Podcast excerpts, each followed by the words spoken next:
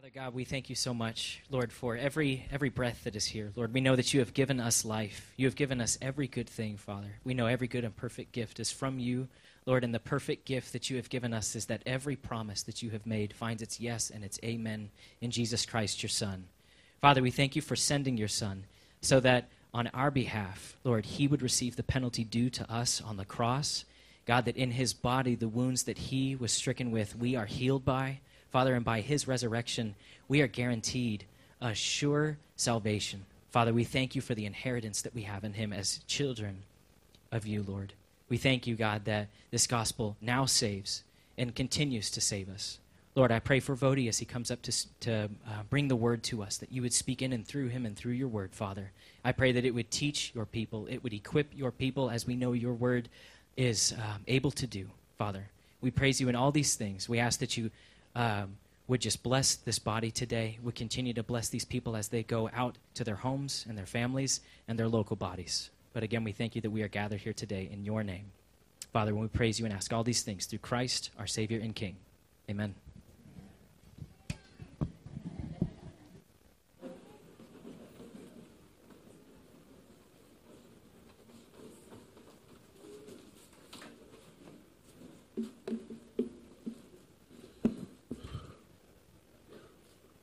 Well, good morning. I'm having one of those moments right now because I just I realized that I came up here with my gum in my mouth. what to do? What to do? Um, thank you, thank you, thank you, thank you, thank you. No, we were um, so busy trying to figure out what to do out there that I, uh, I wasn't really thinking about that.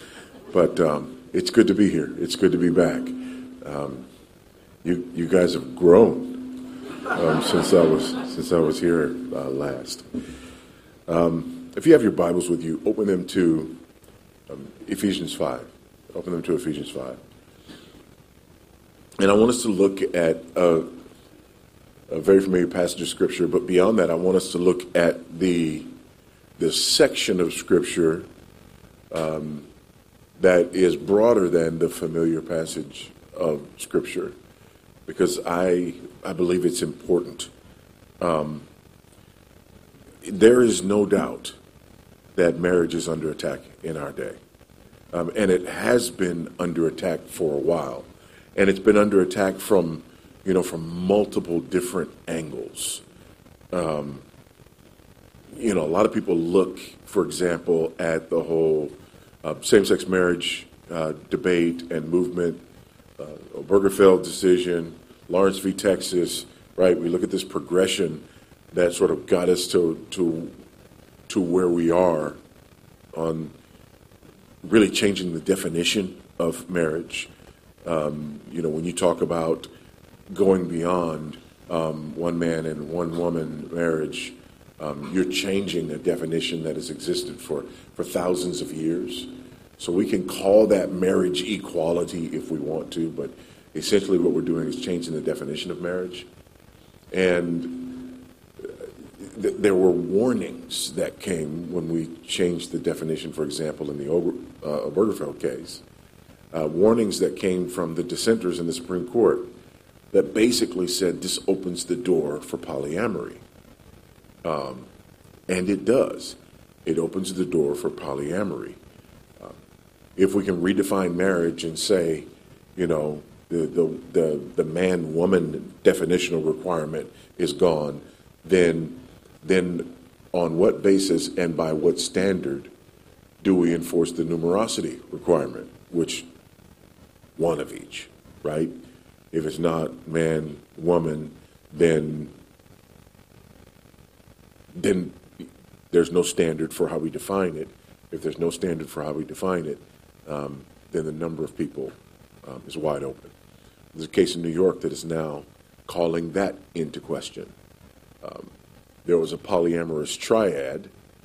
Um, anyway, long story short, one of them died. His name was on the lease um, at, at the apartment. They tried to put the others out because they weren't legal partners to the one who died, um, and the judge essentially argued that, you know, these relationships need to be recognized too. And ironically pointed to the dissent in Obergefell, saying that even these guys recognize um, that, that, that this is, you know, this is the case, that this opens this door. And that's, that's where we are. Um, that's not where we'll end, by the way. because now, um, just like in 73, when, when the, the, the DSM, right, and, and, and in the social sciences and psychology and psychiatry, you know, the DSM is kind of their, their Bible, right? Um, this is the manual of, of, of, disorders that they look at and how they, you know, define everything. Well, in, in 73, they made the decision to reclassify homosexuality. And um, now um, there have been several softenings on the issue of uh, pedophilia. And now we don't talk about pedophiles anymore. We talk about minor attracted persons. And one of the things that the alphabet mafia has wanted to do for a while, um, yeah, you know, the LGBTQAI2S plus whatever, they just keep adding. So I just call them the alphabet mafia, right? Um, but but one of the things that that this whole movement has wanted to do for a long time is remove age of consent laws.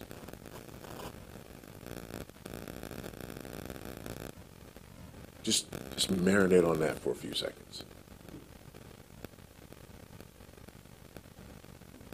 And so we obliterate the definition of marriage by having so called same sex marriage. We open the door to polyamory. We're redefining pedophilia and pedophiles as minor attracted persons. And there's a long standing movement to remove age of consent laws. And, and, and we haven't even begun to address the whole transgender issue and how we're telling babies, like little kids, that they are whatever they think they are. So, again, the idea that marriage is under attack, that is a massive understatement. And interestingly enough, I think all of this stuff is addressed right here in Ephesians chapter 5. Now, we're familiar with Ephesians chapter 5. We usually start down there around verse 22, right? And we look at you know, wives submit to your own husbands, and then we go 25, husbands love your wives, um, and and and it's like yes, that's you know, this is this is that that marriage passage, um, but this is not really that marriage passage. Um, this is the most full-orbed expression of the household codes that we find in the New Testament.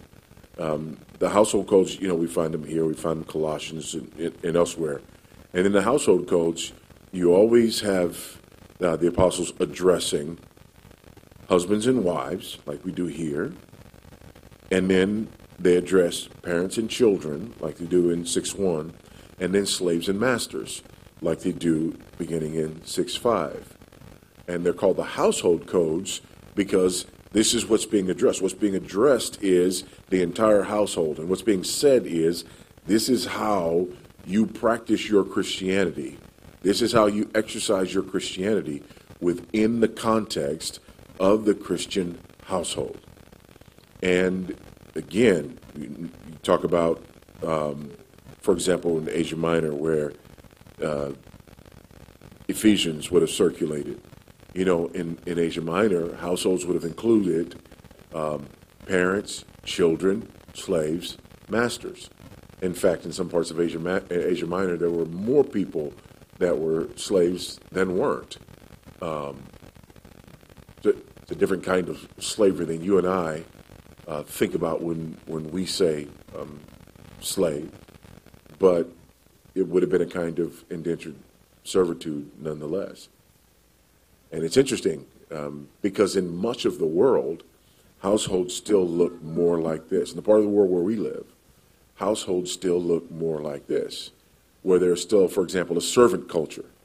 Um, there are parts of the world where, you know, if you move, I remember we had a this uh, family in our church, and yeah, he was a pilot in Houston. He was a pilot with Continental. He got recruited by uh, Emirates, and they moved to Dubai. And so they, they called and they said, listen, we, we don't know what to do. Well, why? Because, you know, this house, like all houses here, comes with servants' quarters.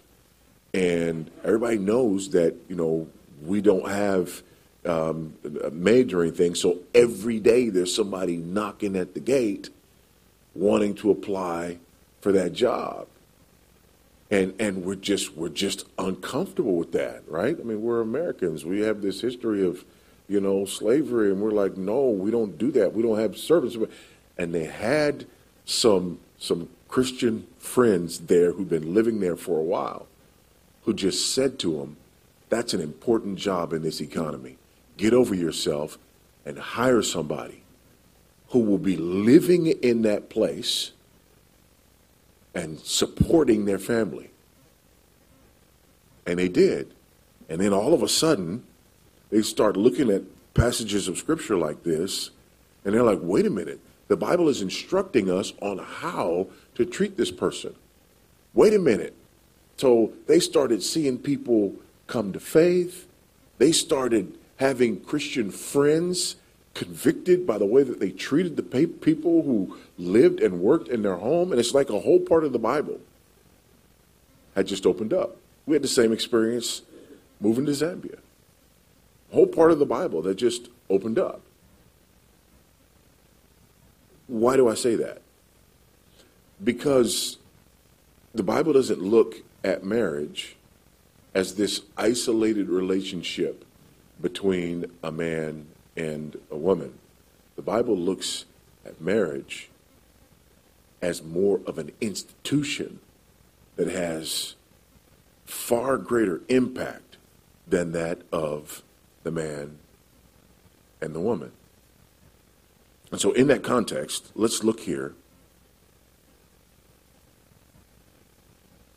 at this passage of Scripture, but I want us to back up some. Usually, we look at beginning at 522, and we say, you know, wives, submit to your own, uh, own husbands. And it's interesting because in the English Bible, we have to add that verb to submit. That hupotasso has to be added there because in the original, it's wives to husbands. And so we add that verb, though, because you see verse 21 right? Submitting to one another out of reverence for Christ. And then verse 22 wives to your own husbands as to the Lord. Now, what's interesting about that is that there are a lot of people who basically want to make this argument. They want to make an argument for, for mutual submission, that the Bible calls husbands and wives to submit mutually to one another. Um, and the reason that we make that argument is because of another area where marriage is under attack.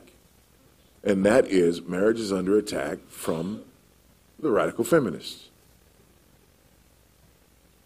The radical feminists have always hated marriage. Amen?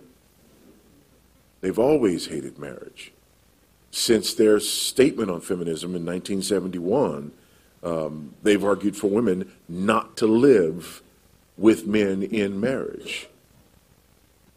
There was a, a, huge debate within um, the feminist movement in the 1970s um, about the inclusion of the lesbian movement within the feminist movement. Um, some of the leaders of the feminist movement uh, were, were basically saying, listen, that, that's that's going to hinder our movement. And leaders of the lesbian movement were saying, no, lesbianism is where feminism ends up if it's honest. Now, eventually, there was a merger of these these movements. Um, you hear about it but you hear about it in terms of the patriarchy. Not just patriarchy, the patriarchy, right? We hear this, this terminology. Um, patriarchy has been redefined. Um, patriarchy is now defined as an oppressive institution, an institution that oppresses women, an institution that elevates men for the purpose of oppressing women, um, which is hugely problematic because the Bible is very clear on the idea of patriarchy. The, the, the Bible sees the patriarchs as very important people. Amen? Abraham, Isaac, and Jacob, and the 12, right? So, I mean, these are, these are the patriarchs. In the Old Testament and the New Testament, we have this reference to the patriarchs. Um, so essentially, the new definition of patriarchy um, automatically dismisses and disqualifies the Bible as a whole. Because if patriarchy is this evil, oppressive system designed to oppress and dominate and abuse women, and if the Bible openly supports the concept of patriarchy, like, I mean, that's not calculus or trigonometry, right? That right there is simple arithmetic, okay?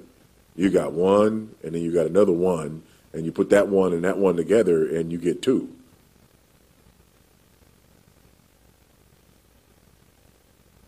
And so what people have tried to do is they've tried to serve as God's, you know, PR firm and and make the argument that no no no no no no no that patriarchy stuff that that's actually not that's actually not what the Bible teaches. And so they go back to Genesis chapter 3 and they say, You see here in Genesis chapter 3, your desire will be for your husband, but he will rule over you. That's a product of the fall. But then in the New Testament, that curse is reversed because of Christ. And so now, because that curse is reversed because of Christ, we don't have that kind of hierarchy within marriage anymore. And the proof of that is right here in Ephesians 5:21 where it says submit to one another.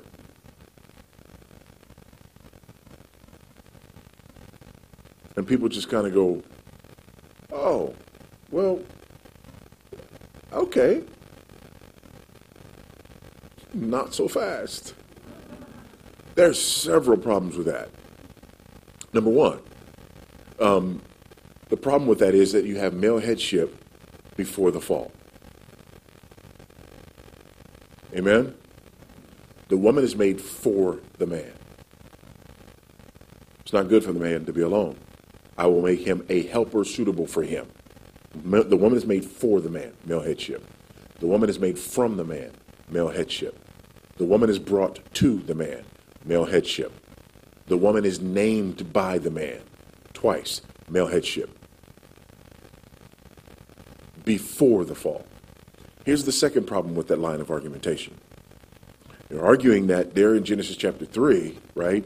Your, you, you know, you, your desire will be for your husband or be contrary to your husband, but he will rule over you. They're saying that that's when this whole male headship was instituted, and that, you know, now in Christ, that curse has been reversed, so we no longer have male headship. Um, Y'all remember what comes before that?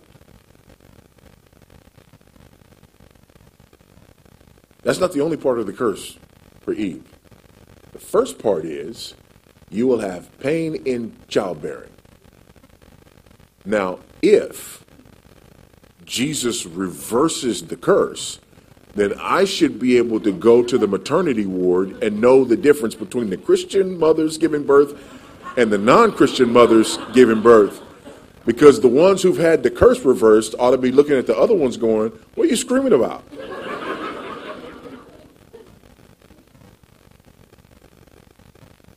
So, in other words, that dog won't hunt, right? But what about this verse 21? Well, I'm glad you asked. Um, the problem with because this is what people want to do. They want to say, okay, here we go, you know, verse 22, um, you know, wives to husbands, taking the verb from verse 21. So verse 21 is where you have to go to start. The problem is that verse 21 is the end of a paragraph. Right? I mean, verse 21 is the end of a paragraph. It's not even a full statement. It's just, you know, there's just a, there's just a clause there. Submitting to one another out of reverence for Christ. So that, that connects to something even before it. So if we're going to look at this, we have to go back to the beginning of the paragraph. If we go back to the beginning of the paragraph, that is an amazing thing that happens. If we go back to the beginning of the paragraph, first we have three contrasts. On the third contrast, you get three commands. And on the third command, you get three contexts. So it sort of opens up like a telescope here. Let's look at it. First one Look carefully then how you walk, not as unwise, but as wise, making the best use of the time because the days are evil. So there's one contrast. Not as unwise, but as wise. Right? So far, so good? Verse 17. Therefore, do not be foolish, but understand what the will of the Lord is. There's a second contrast. Do not be foolish, but understand what the will of the Lord is. First one, not unwise, but wise. Second one, not foolish, but understand the will of the Lord. Verse 18. Do not get drunk with wine, for that is debauchery, but be filled with the Spirit. There's your third contrast. Okay? Now, on the third contrast, again, just, just like a telescope, this is going to open up and we're going to get three commands. Now, the three commands are related to the third contrast. Watch this. Verse 19. Because so we're talking about being filled with the Spirit. What does that look like? Number one, addressing one another with psalms, hymns, and spiritual songs, singing, making melody to the Lord with all your heart. Right? You imagine somebody saying, I'm a spirit filled believer. And you say, okay, fine. Spirit filled believer, wonderful. Glad to meet you. Let's go worship. No, no, no, no, no. No, I'm not I'm not big on that worship stuff. Spirit filled, but I'm I'm not big on that worship stuff. Oh, okay. Now verse 20 giving thanks always and for everything to God the Father in the name of the Lord Jesus Christ. I'm a spirit-filled believer. Okay, let's just, let's let's go pray and give thanks to God. No, I'm not much on that praying and thanksgiving stuff. And then the third command, verse 21, submitting to one another out of reverence for Christ. I'm filled with the Spirit. Excellent submit to the authority that the Spirit of God puts in your life. Nope. I'm not much on submitting to authority. Then you're not filled with the Spirit. Okay? So there's the third command. Now remember, on the third contrast, you get three commands related to the third contrast. Now, on the third command, we're going to get three contexts related to the third command. Okay? Submitting to one another out of reverence for Christ. Verse 22 Wives, to your own husbands. Chapter 6, verse 1. Children, obey your parents. Chapter 6, verse 5. Slaves, obey your masters. Three contexts where you live out the third command right? We all, you all, you smelling what I'm stepping in? Okay, all right. So that puts this whole thing in context, but but don't miss this, because again, I believe it it says something about the day in which we live. Look back again at verse 15 before we get into the other parts of this. Look carefully then how you walk, not as unwise, but as wise. Think about those things that we started off with, right? Think about what's happening to marriage in our day. Think, think about what's happening to the family in our day. Think about what's ha- think about what's going on, right? We we need to be wise and not unwise making the best use of the time because the days are evil. Amen, somebody. The days are evil, these times in which we live. And then don't be foolish, but understand what the will of the Lord is. there is a need for this today. There's a lot of foolishness in the body of Christ. There are a lot of people going along with foolishness. A lot of people who are identifying themselves with Christ and yet going right along with this foolishness. It's interesting. I've been, y'all know Jay, Jay who, who always uh, comes with me. Um, Jay lives in Georgia, and I, I've, I've been I've been busting his chops for being from Georgia. Because lately we're seeing some of the greatest folly coming out of that state. The, the Senate race, the Reverend Raphael Warnock,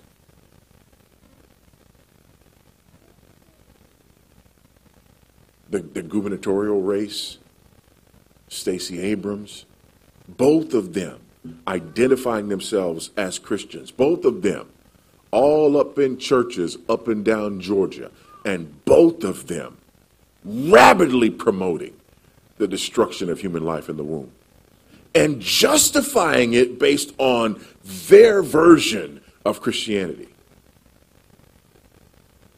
Pure foolishness. Stacey Abrams had the audacity to say a couple of weeks ago that that heartbeat you hear on an ultrasound, that's manufactured to deceive women. She's trying to be the governor of the state of Georgia. Again, this is where we are, and we're seeing a great deal of this. Since the overturn of Roe v. Wade, there are a lot of Christians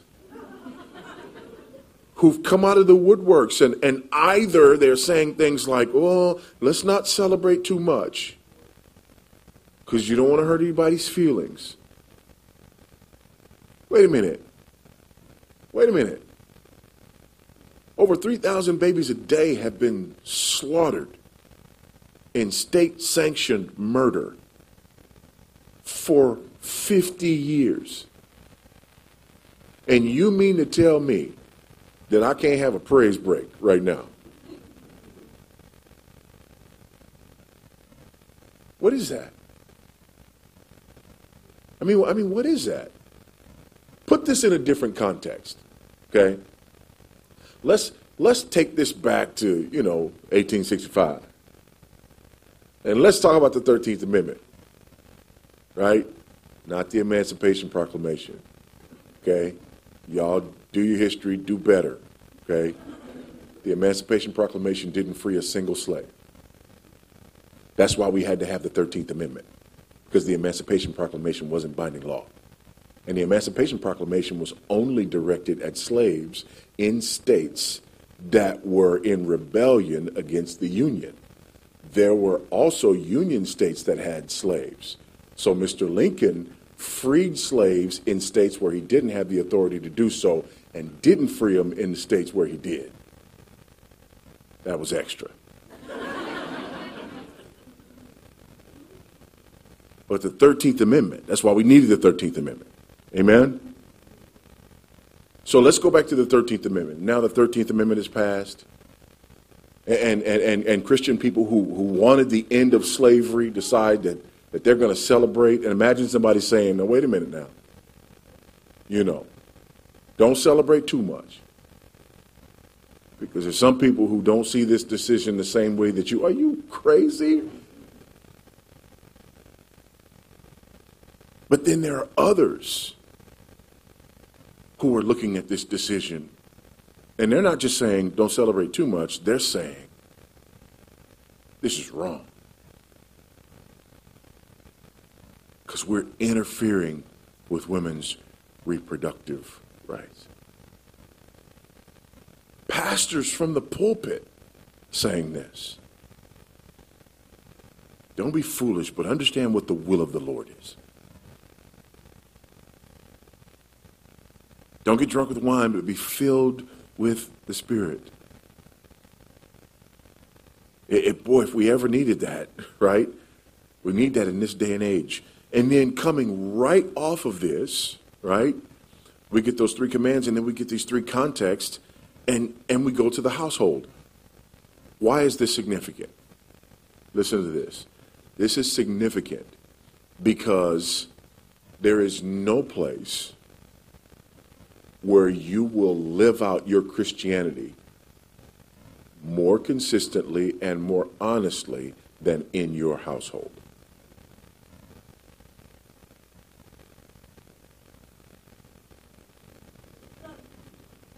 You can be all kind of holy at church on Sunday. Amen? But you ain't fooling nobody at home. Right? Some of y'all, you know, are like these these people that I've heard about.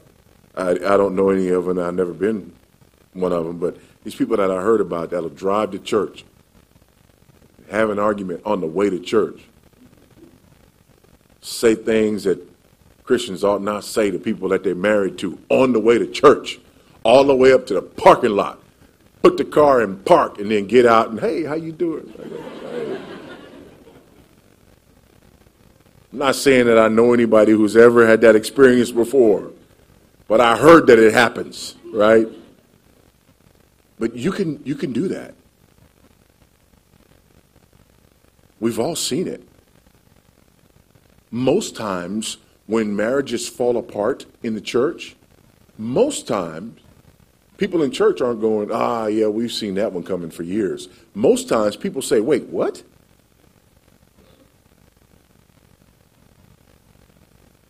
Then you get the story, right? As pastors, this happens with us as pastors. People come in and their marriage is falling apart. People are filing for divorce, and we're going, wait, what's going on? And then they begin to tell you what's been happening for 5, 10, 15 years that they haven't said a mumbling word about, but acting like everything was all right until the wheels fall off and there's no more marriage to fix.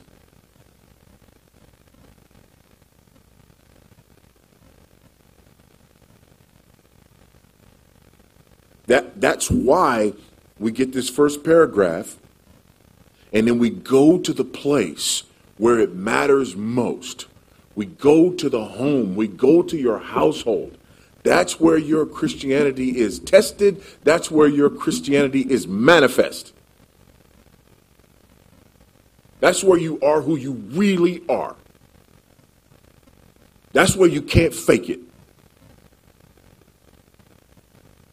If you are married, your spouse knows.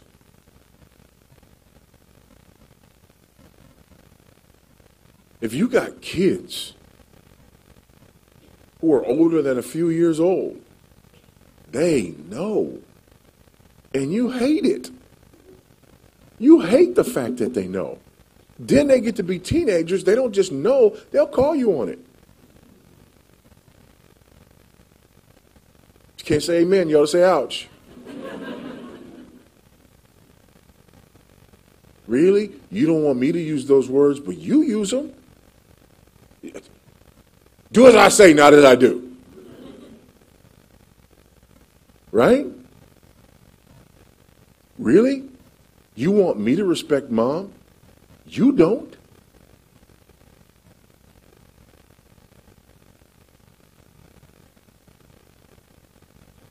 really, mom? You want me to submit to your authority? Doesn't the Bible call you to submit to dad?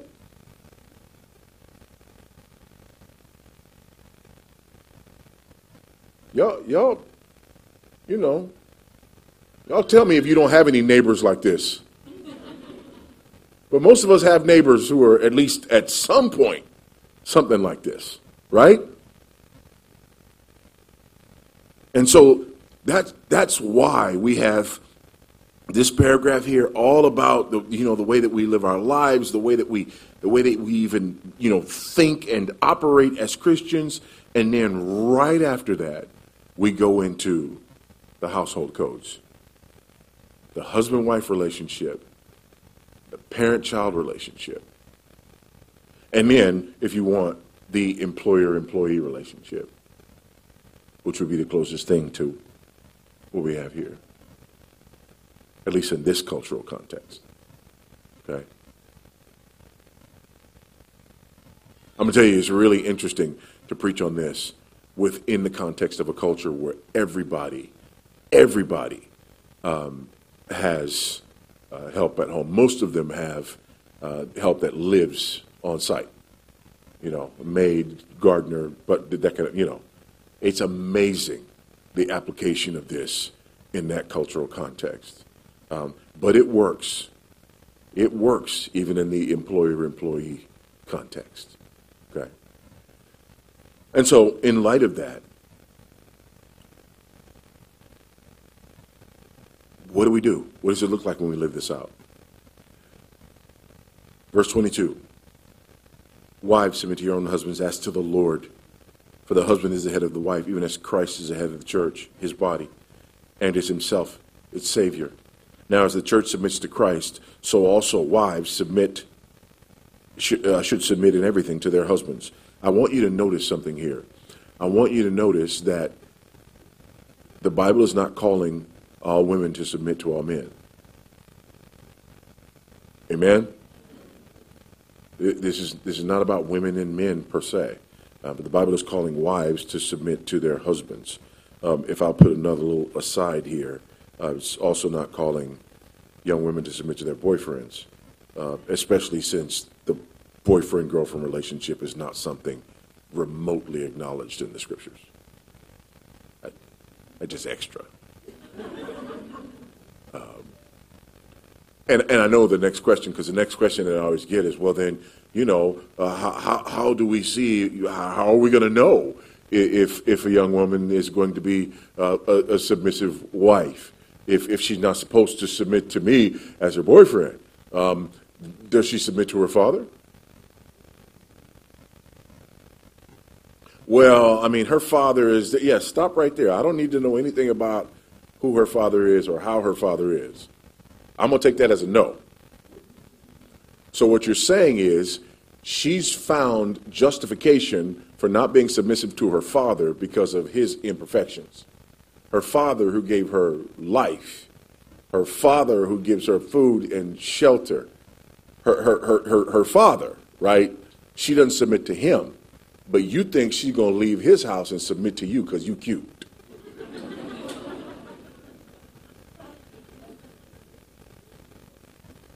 Yeah, that's a no. Where father's not in her home, well, she submit to her mother. In other words, does she submit to the authority that God has placed in her life?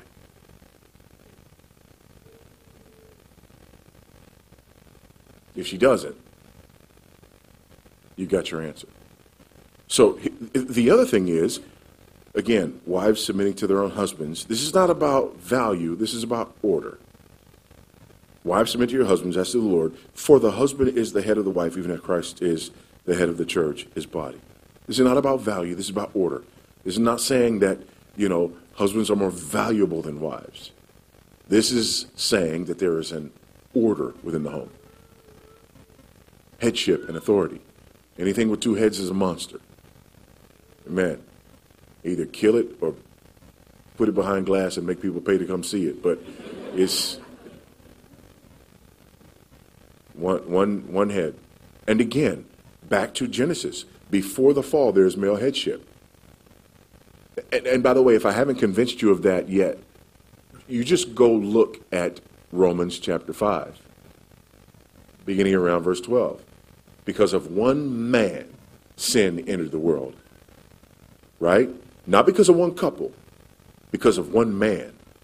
Now, again, let's review the story. She ate first. I, hey, I don't write the mail, I just deliver it, right? She ate first, and yet the Bible says because of one man, sin entered in the world. Why? Male headship accountability and responsibility that follows headship. Okay?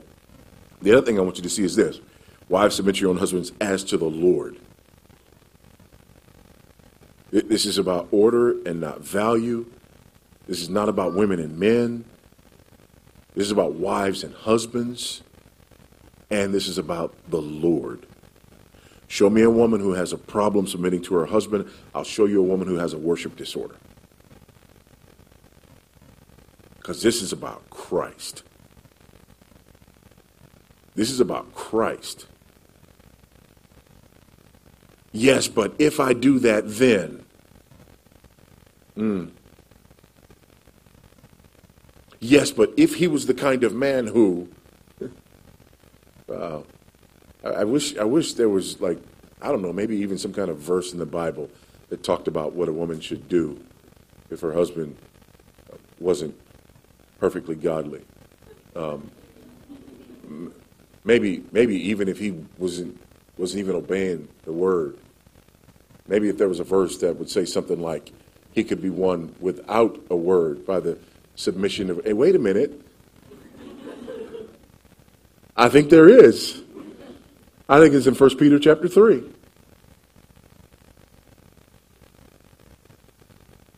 Wives aren't called to submit to their husbands if and when their husbands become worthy of submission, especially since your husband will never be worthy of submission, and since your submission to your husband is not based on his worthiness, but based on Christ's worthiness. Okay. So, this much on wives.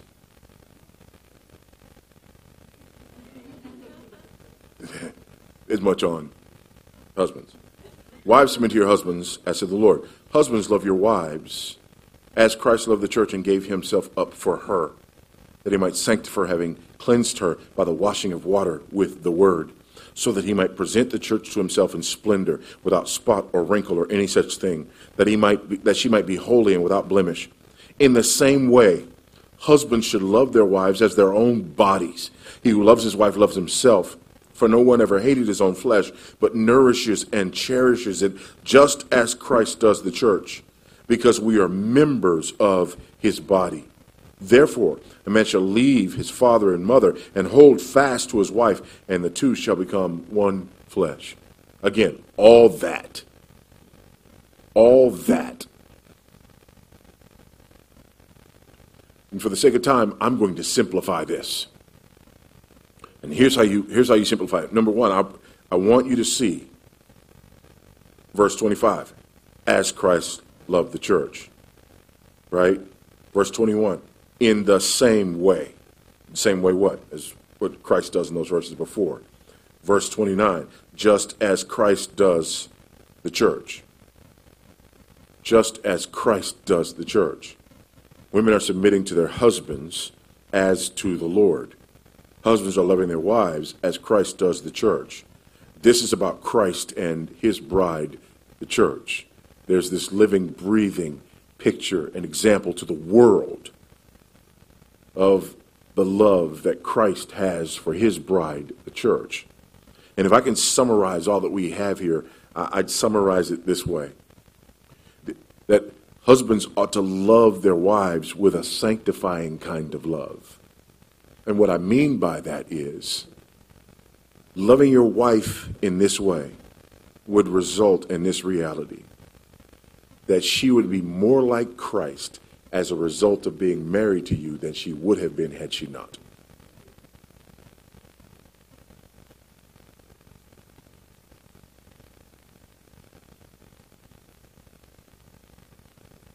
Young women, that'll change who you consider worthy of saying I do to. Right? Now, now let's put this into the context of it. Again, it's always young women. Never in all my years of pastoral ministry have I had a young man come to me who's about to marry an unbelieving woman. Not a, a, a committed young Christian man who's about to marry an unchristian woman. I've just never had it. But I cannot count the times that there have been committed, godly young Christian women who are about to marry a non Christian man. I can't, I can't even I can't even count them. I can't even count them. And there's a couple of things that I go to on this. Number one, there's a clear, unambiguous command in Scripture: do not be unequally yoked together with unbelievers. So, number one, you're violating the clear command of Scripture. Number two, if this is true here in Ephesians 5, and that your husband's love for you is to have that kind of sanctifying influence and impact in your life, what does it say that you're willing to marry a man who's not even a believer?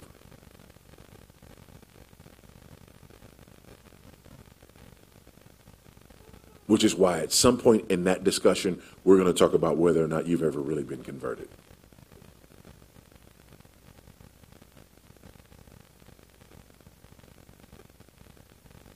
It's that serious. Okay. Next paragraph. We're supposed to have a lot more time today. Uh, apparently, people just come. Children obey your parents in the Lord. Again, right? Wives, submit to your husbands as to the Lord. Husbands, love your wives as Christ loved the church. Children obey your parents in the Lord. In the Lord. For this is right. What is this about. This is about Christ. Children obey your parents in the Lord, for this is right. Then, honor your father and your mother. This is the first commandment with a promise. Okay? This is the fifth commandment. First commandment with a promise. Only one with a promise. That it may go well with you and you may live long in the land. Fathers, do not provoke your children to anger, but bring them up in the discipline and instruction of the Lord. Notice that there are both sides of the equation, right? In the husband wife relationship, right? Here are instructions for you as a Christian wife. Here are reciprocal instructions for you as a Christian husband. And here, here are instructions for you as Christian children um, or children in a Christian home. And here are reciprocal instructions for you as Christian parents raising children in a Christian home. And note that this is about the Lord. And note that this is also about the gospel. Right? Obey your parents in the Lord, for this is right. And then he goes to the command. Why does he go to the command? The reason he goes to the command is because, again, children are going to come into our home. And when they come into our home, when children are born into our home, they, they're not saved yet. I, I know you think that, that, that that's a little angel that you that you gave that you gave birth to. Bless your heart. It's, not. It's not. That's, yeah, it's a viper in a diaper, right? Yeah, no. Um, and so they des- what they desperately need is the gospel more than anything else. They desperately need the gospel. But they don't know that, and they don't understand that, right? So what God points them to is the law. He points them to the law. Notice that in the section before, we're not pointing to the law, we're pointing to the gospel. Because we're assuming that we're dealing with Christian women, Christian men who are marrying one another, so we're pointing to the gospel. Okay? This is the fruit of that gospel relationship. With our children, the assumption is that they're going to come into this world and into our family and, they're not Christians, and so we're going to start with the law. Why? Well, because number one, the law exposes sin, and in exposing sin, the law points us to our need for Christ. Got right? So that's where that starts, and that's why he goes back to the commandments. And then, fathers do not provoke your children to anger, but bring them up in the discipline and instruction of the Lord. Right? Children, Children obey your parents. You don't get it. but You don't get it. That's okay that you don't get it. But the law says do it. Do it because the law says do it. By the way, you won't be able to do it. But that's okay because the law says do it because it's righteous and it's and there's there's a there's a promise there. So do it because the law says do it. But in doing it because the law says do it, eventually you're going to recognize that the law is insufficient to make you righteous, and that you, you're going to recognize that you need something else. And, and that's okay because your parents are going to be instructed to raise you in the something else. You see how that works? Slaves, obey your earthly masters with fear and trembling, with a sincere heart as you would Christ, not by the way of eye service. Again, notice as you would Christ. Not by the way of eye service as people pleasers, but as slaves of Christ, doing the will of God from the heart, rendering service with a good will as to the Lord and not to man, knowing that whatever good anyone does, this he will receive back from the Lord, whether he is a slave or is free.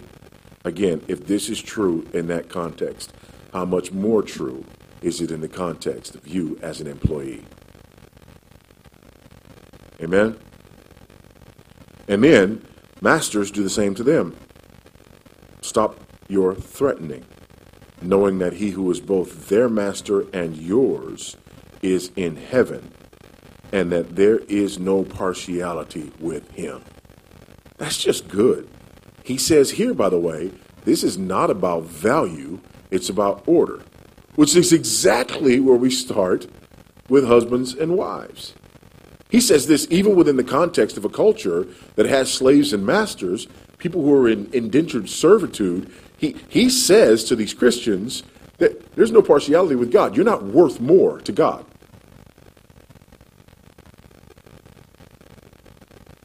So, to the owner of the company, you're not worth more to God than the people who work for you. To, to the employees in the company, you're, you're not worth more to God. You're not worth less to God. Okay? Now, here, I want to point this out as our, our, our time has, has fled. But isn't it interesting? You know, where do we start? We start with this whole idea of us needing to be aware and to be wise because the days are evil um, you know, be filled with the Spirit, uh, and then this living out of our Christianity within this most critical context. Do you know what comes right after this? Instruction on spiritual warfare.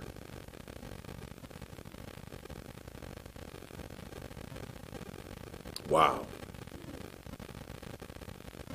Wow. because that's where we are, right? If if the Christian household is this beautiful manifestation of the gospel at work in people's lives, right? If marriage is this picture, this illustration of the love relationship between Christ and his bride, the church, if the fruit of marriage is children who are brought up in the nurture and admonition of the Lord with a view toward them coming to faith. If the marriage produces a home that is a home of production and not consumption.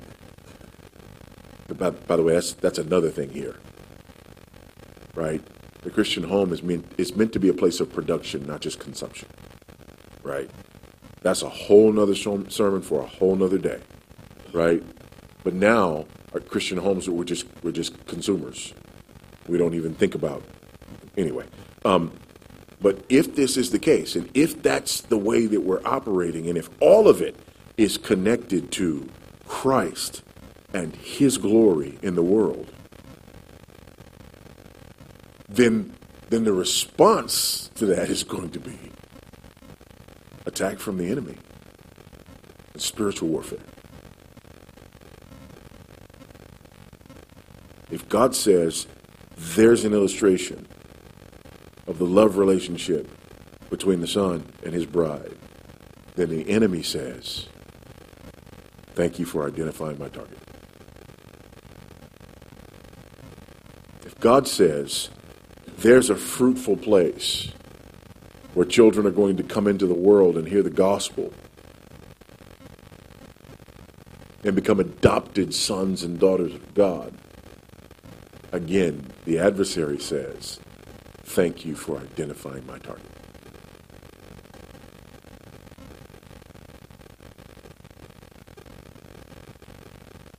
Welcome to the revolution. Let's pray.